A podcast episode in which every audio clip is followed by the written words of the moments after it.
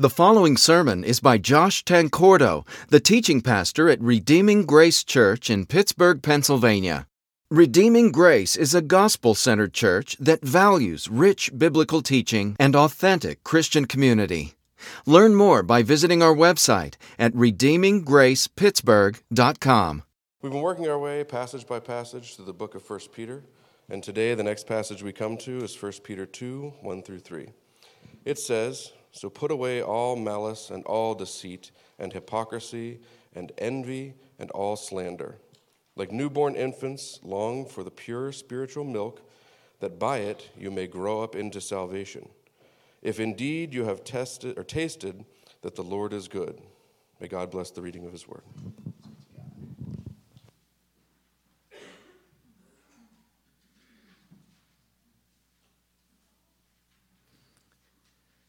Kyle. Let's, uh, let's pray this morning. Father, your word is uh, more to be desired than gold and sweeter also than honey, the psalmist tells us. And so, Lord, help us to see its value this morning, to taste its sweetness, and uh, certainly, of course, to experience its power through the Holy Spirit. It's in Jesus' name we pray. Amen. Whenever someone has a baby, uh, one of the expectations uh, that they have is that their baby will grow. And uh, certainly that's a very reasonable expectation to have. Like if you are a parent of a, a newborn infant and your, your infant isn't growing, you'd be entirely justified in being very concerned about that. And you'd undoubtedly be relentless in your pursuit of an answer. Like, why isn't my baby growing? You'd go to doctor after doctor in an attempt to find someone who could correctly diagnose the problem and offer appropriate treatment. It would be such an urgent issue for you that everything else in your life would basically come to a screeching halt as you tried everything you could to get your baby to grow in a normal and healthy way. And so there's an expectation that babies will grow. And that expectation continues throughout childhood.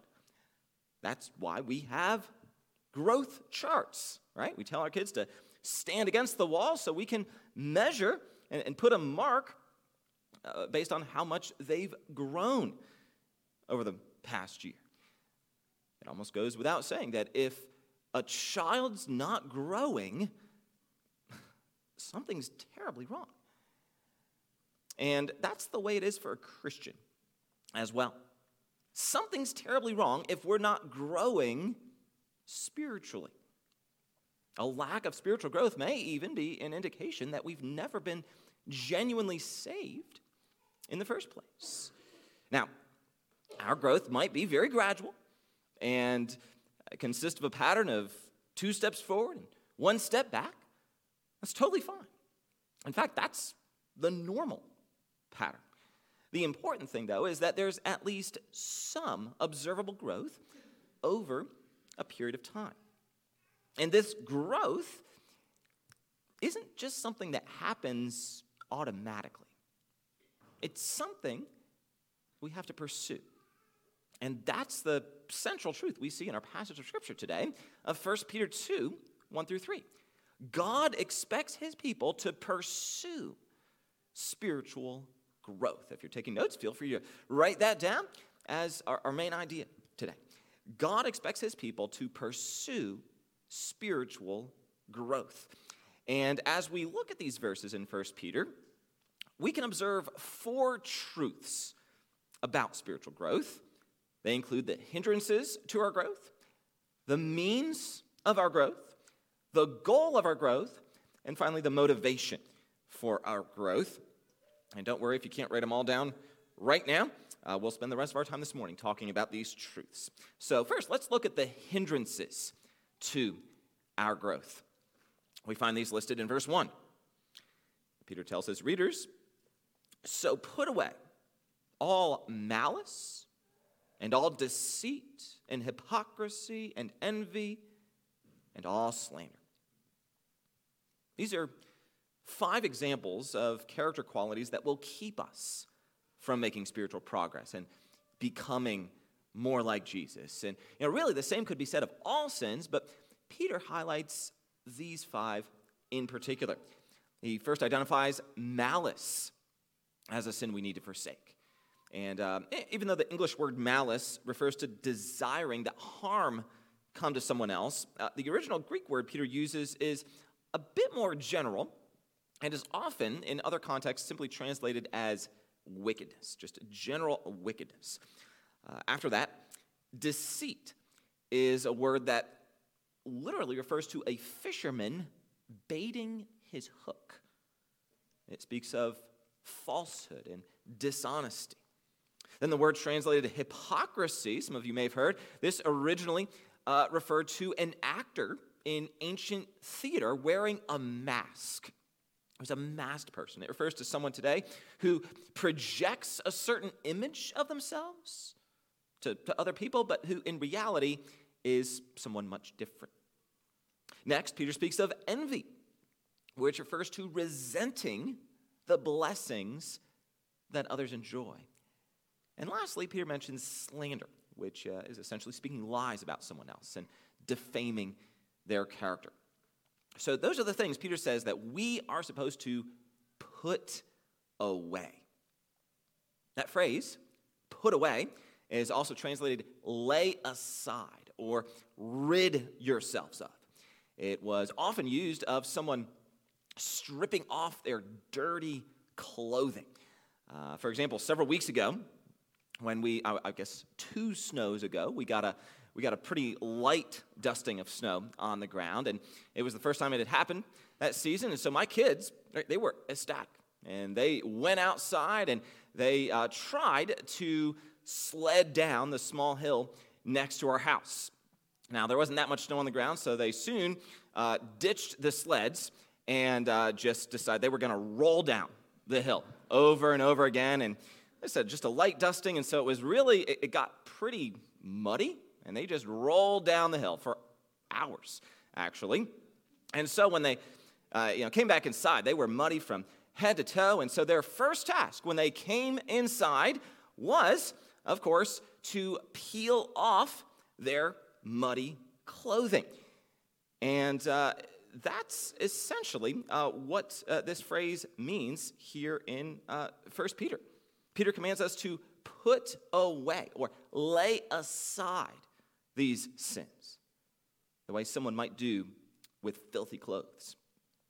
And if you consider this uh, verse in context, specifically in light of the verse that comes right after it, that speaks about spiritual growth, I believe it's clear that the reason Peter tells us to put away these sins is because of the way they hinder our spiritual growth.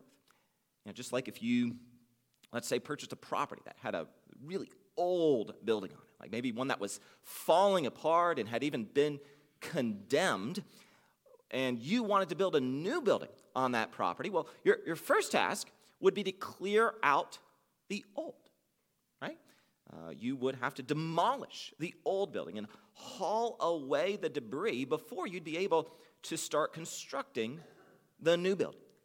The old would have to be removed before the new could be built.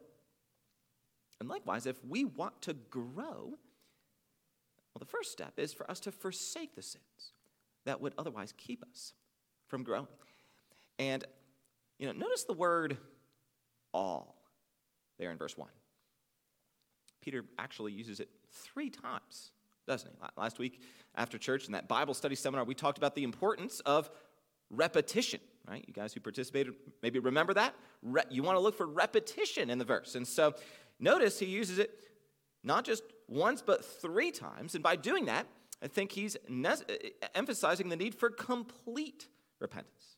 Right? He says, Put away all malice and all deceit and hypocrisy and envy and all slander.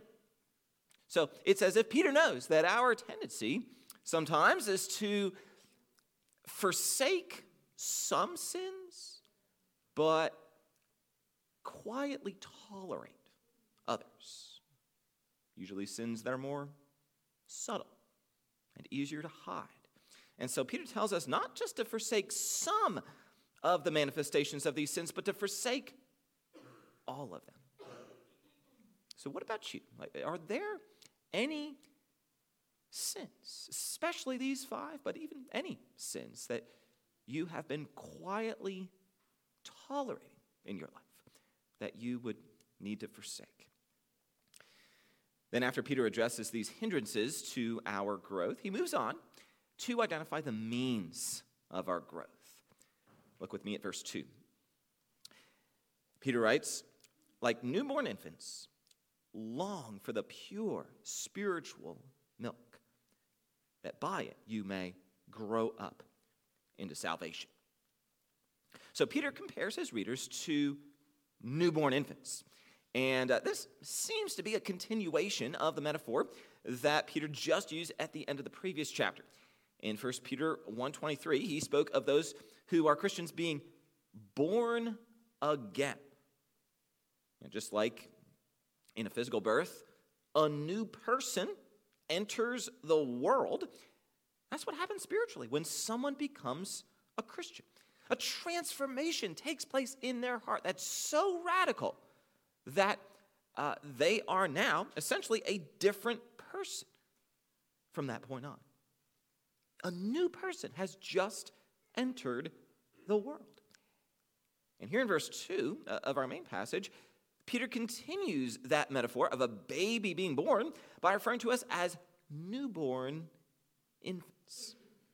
And if you know anything about a newborn infant, then you know that they only think about one thing. Right? There is one all consuming obsession that dominates their thoughts just about every waking moment. And that, of course, is their desire for milk. Right? They want to eat. It's literally all they think about. And according to Peter, that's the way we should desire the pure spiritual milk that God's provided for us, which, uh, as the context of this verse indicates, is the pure spiritual milk of God's Word, perfectly preserved for us in the pages of the Bible. The intensity of desire that a newborn infant has for its mother's milk is a picture of the intensity of desire we should have uh, for God's Word in the Bible. And this is because, as we see in the second part of verse 2, it's the milk of God's Word that's the means and the instrument of our spiritual growth.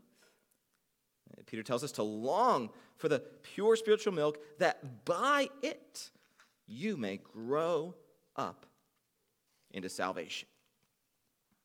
At the end of the previous chapter, we learned that it was God's word that caused us to be born again in the first place. And we now see it's likewise this same word of God that brings about all of our subsequent spiritual growth as well. So, do you have this longing that Peter describes? for the pure spiritual milk of the Bible? You know, it seems like many times, unfortunately, uh, the, our, our, desire for the Bible is uh, you know, somewhat lacking or, or at least crowded out. And I think one key reason for that is that we are just constantly being distracted by other things. And uh, I think these other things, most of them, can all be summed up in one thing. And uh, that would be uh, this thing right here. No, I'm not talking about your Bible app, right? I, am talking about the endless uh, TikTok videos and Facebook and Instagram posts and uh, even news articles, news feeds, and, and other endless other forms of media that are just constantly calling out for our attention and that often end up crowding out the, the very habits that are most critical for our spiritual growth. such as reading and studying the Bible. You know, it's often interesting to uh, view things in light of historical realities. And uh, one historical reality is that for the first 1,500 years of church history, the vast majority of Christians didn't have a copy of the Bible that they could just read whenever they felt like it. Um, before the invention of the printing press, Bibles had to be copied by hand and were therefore extremely expensive, like way beyond anything the, the average family could afford. Not only that, uh, the Bibles were written in Latin, which was the, the language of scholars. And so, even if there was a Bible somewhere around town, the vast majority of people wouldn't be able to read it anyway. It seems so strange for us to think about, but that was the reality for the vast majority of Christians for most of church history. Now, of course, nowadays, things are drastically different. We have the Bible at our fingertips pretty much wherever we go. And not only that, there are literally dozens of wonderful translations of the Bible in the English language, as well as more Bible study tools than we even know like what to do with. And yet something very strange has happened. It seems as though the more access we have to the Bible, the easier it is for us to take the Bible for granted. It seems as though the more uh, convenient studying the Bible becomes, the less inclined we are to actually do it. And then, of course, when you add in all of the other distractions that we battle, that I mentioned a moment ago, our level of devotion to reading the Bible drops even lower. And so, in a twist of tragic irony, we end up being in a place that's actually not all that different from Christians before the 1500s. Only our access to the Bible is hindered not by it being unavailable or inaccessible, but rather by the unrelenting barrage of distractions and other forms of entertainment that so often pull us away from any serious engagement with the scriptures. And so maybe, you know, one change that, that you need to make in your life is to put some firm limits on the amount of social media and entertainment and even, even news that you consume. Uh, for me personally, I've had an app on my phone for uh, a few years now uh, that it's called the Stay Focused app that monitors the amount of time I spend on other apps and uh, will basically interrupt me and prevent me from spending any more time on those other apps than I've told it to let me spend. And uh, the time limit I, have set for myself is uh, 15 minutes, right? So that means I get a cumulative total of 15 minutes per day to look at uh, the news and uh, social media and, and anything else like that. And once I hit that limit, the app interrupts me and doesn't let me spend any more time on those kinds of things. And so maybe that's something for you to just consider implementing in your life as well. Uh, just deliberately limiting your intake of the various apps that just really don't add that much value to life. And instead, using the time you'd spend on those things in, uh, to dig into the Bible and uh, engage in other habits that'll be helpful, like prayer. Uh, I appreciate what John Piper wrote. Uh, he wrote this several years ago.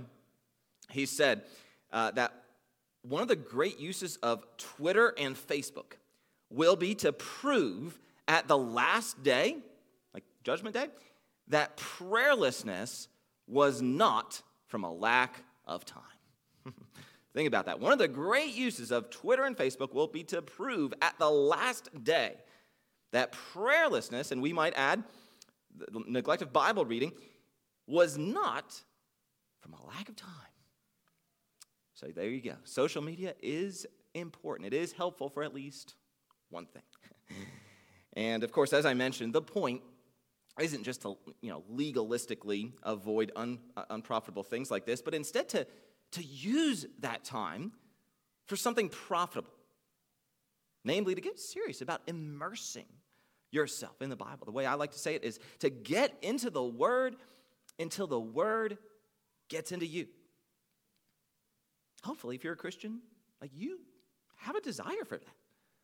Like hopefully, you have an appetite for the pure spiritual milk of God's Word. I love the way Job says it in Job 23 12 when he states that I have treasured the words of his mouth more than my portion of food. In other words, Job says, I have more of an appetite for God's word than I do even for physical food. I also appreciate what the psalmist says in Psalm 1 1 and 2. Blessed is the man who walks not in the counsel of the wicked, nor stands in the way of sinners, nor sits in the seat of scoffers, but his delight is in the law of the Lord. And on his law, on his word, we could say, he meditates day and night. So, according to the psalmist, reading the Bible isn't just a duty, it's a delight. Moreover, David writes this of God's words in Psalm 19:10. I, I mentioned this in my prayer before. It says, More to be desired are they than gold, even much fine gold, sweeter also than honey, and drippings of the honeycomb. And Jeremiah 15, 16 says, Your words, speaking to God, your words were found, and I ate them, and your words became to me a joy and the delight of my heart. For I am called by your name, O Lord, God of hosts. And then finally, the longest chapter in the Bible, Psalm 119. I'm not going to read the whole thing. Uh, but it is all about the value of the Bible and uh, how much the psalmist delights in it. For 176 verses, he goes on and on about how he just can't get enough of God's word. So hopefully, we can all seek to cultivate a deeper hunger and desire for the pure spiritual milk of God's word. And, you know, hopefully we can also go beyond that and actually set a specific goal for our Bible reading. You know, particularly if uh, reading and studying the Bible is uh, maybe a struggle for you to do consistently, or maybe if it just hasn't been a part of your life uh, up to this point. Um, a good foundational goal for us would be to read the Bible every single day, just a daily habit. And you may also find it helpful to know that if you just read a chapter of the Bible every weekday, not even weekends, but just every weekday, you read a chapter of the Bible, you will finish the Bible, or you will finish the New Testament rather, in the span of a year. And if you read four chapters a day, you will finish the entire Bible in the span of a year. And uh, there are plenty of different reading plans and, and resources out there for for doing that and methods for doing that. So if you just Google Bible reading plans, I, I did it as a test, and there are plenty of uh, quality options that come up. And then returning to our main passage, Peter speaks not just of the hindrances to our growth and the means of our growth, he also, uh, number three, identifies the goal of our growth. And uh, the goal of our growth is actually right there in what we already read in verse 2. Peter writes, like newborn infants, long for the pure spiritual milk that by it you may grow up into salvation. The word salvation there refers to being saved from something, uh, namely from our sins and the eternal consequences of our sins. You know, there was a time when we were in a terrifying predicament.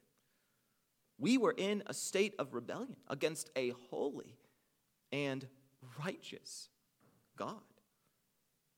Instead of honoring God as the one who had given us every good thing we'd ever enjoyed, we had no gratitude whatsoever and were actually quite insistent on defying God's authority and li- uh, living a life of active rebellion against God. That's essentially what sin is. And it's so outrageous and so appalling that it actually deserves nothing less than eternal judgment. But in an act of extraordinary mercy, God sent his own son Jesus to come into this world and save us. Jesus became a real flesh and blood human being, lived a life of sinless perfection, and then died on the cross as our substitute, suffering the penalty for our sin. Like all the, the judgment that our sins deserved came down on Jesus, so it wouldn't have to come down on us. Then, after Jesus died, he was raised from the dead three days later, and now offers to save everyone who will put their trust in him for rescue. That's the salvation Peter speaks of here. And we experience some aspects of this salvation immediately at the point in time when we put our trust in Jesus and become a Christian. So, right at that moment of conversion, we immediately experience forgiveness of sins, a radical transformation of heart, adoption into God's family, and the indwelling of the Holy Spirit. However, there are other aspects of our salvation that we don't experience immediately, at least not in their fullness. One of them is what the Bible calls sanctification, which is the gradual process of a Christian growing in godliness throughout their life. It's uh, more or less what we've been calling spiritual growth. And that's what Peter's referring to when he expresses a desire for us to grow up into salvation. You know, the way he phrases that makes me think of parents who uh, deliberately purchase clothes for their children that are slightly too big for them. Uh, the, the idea, of course, is that the kids will grow into those clothes over the next several weeks and months. That way, the parents don't have to buy clothes you know, quite as often. And just like a child might grow into an article of clothing, Peter expresses a desire for us to grow into our salvation. Every aspect of our salvation, including our sanctification, has already been purchased at the cross. However, we still need to grow into it. In a sense, you might say, we need to obtain what's already ours. Salvation in its fullness is ours already and yet we still need to grow to the full experience and enjoyment of that salvation. So hopefully that's happening in your life. And understand, I'm speaking here not just to those who are newer in the faith, but also to those who've been Christians for quite some time. Hopefully, you're growing to enjoy more and more of the salvation Jesus has purchased for you and not just trying to live off of yesterday's gains. You know, the, the prayer life you had a decade ago, the Bible verses you, you memorized as a child or a teenager, the habits of Bible study that you had when you were much younger in the faith. Hopefully, you're seeking to grow beyond what you obtained and experienced in previous years, and you're experiencing greater heights of worship, deeper levels of insight, closer relationship with God than you've ever had before. In fact, and with us still being pretty close to the, the beginning of the new year, eh, this might be a good opportunity for us to look back over our lives this past year in 2023 and consider whether or not there's been any observable growth? Have you, as, as I said, experienced greater heights of worship? Have you acquired deeper levels of insight? Have you come to have a closer relationship with God? Are you more like Jesus than you were a year ago? Have you made progress in overcoming the sins that are a frequent struggle for you? Is your heart more filled with love for God and delight in God than it was a year ago? Is the fruit of the Spirit more present and prominent in your life? if you're married, what would your spouse say? Would your spouse say the fruit of the Spirit is more present and prominent in your life? Consider this warning from the 19th century theologian uh, at J.C. Ryle. He writes, Believe me, you cannot stand still in the affairs of your souls. Habits of good or evil are daily strengthening in your hearts. Every day, you are either getting nearer to God or further off. In other words, it's not really possible to be at a spiritual standstill. You know, kind of like, and not that I can ride this, but kind of like a unicycle, right? You can't just like, at least I couldn't, just stay there. Like, you have to actually be going somewhere. It's impossible to be at a spiritual standstill spiritually. You're, you're either actively growing closer to God, Ryle says, or you're passively drifting away from Him. So hopefully you're growing. In the words of Peter in our main passage, hopefully you're experiencing more of the salvation that Jesus has purchased for you on the cross. And then finally, having addressed the hindrances to our growth, uh, the means of our growth, and the goal of our growth, Peter speaks of the motivation for our growth. He does this in verse 3, but uh, let me begin reading again in verse 2 so we can get the flow of the sentence here.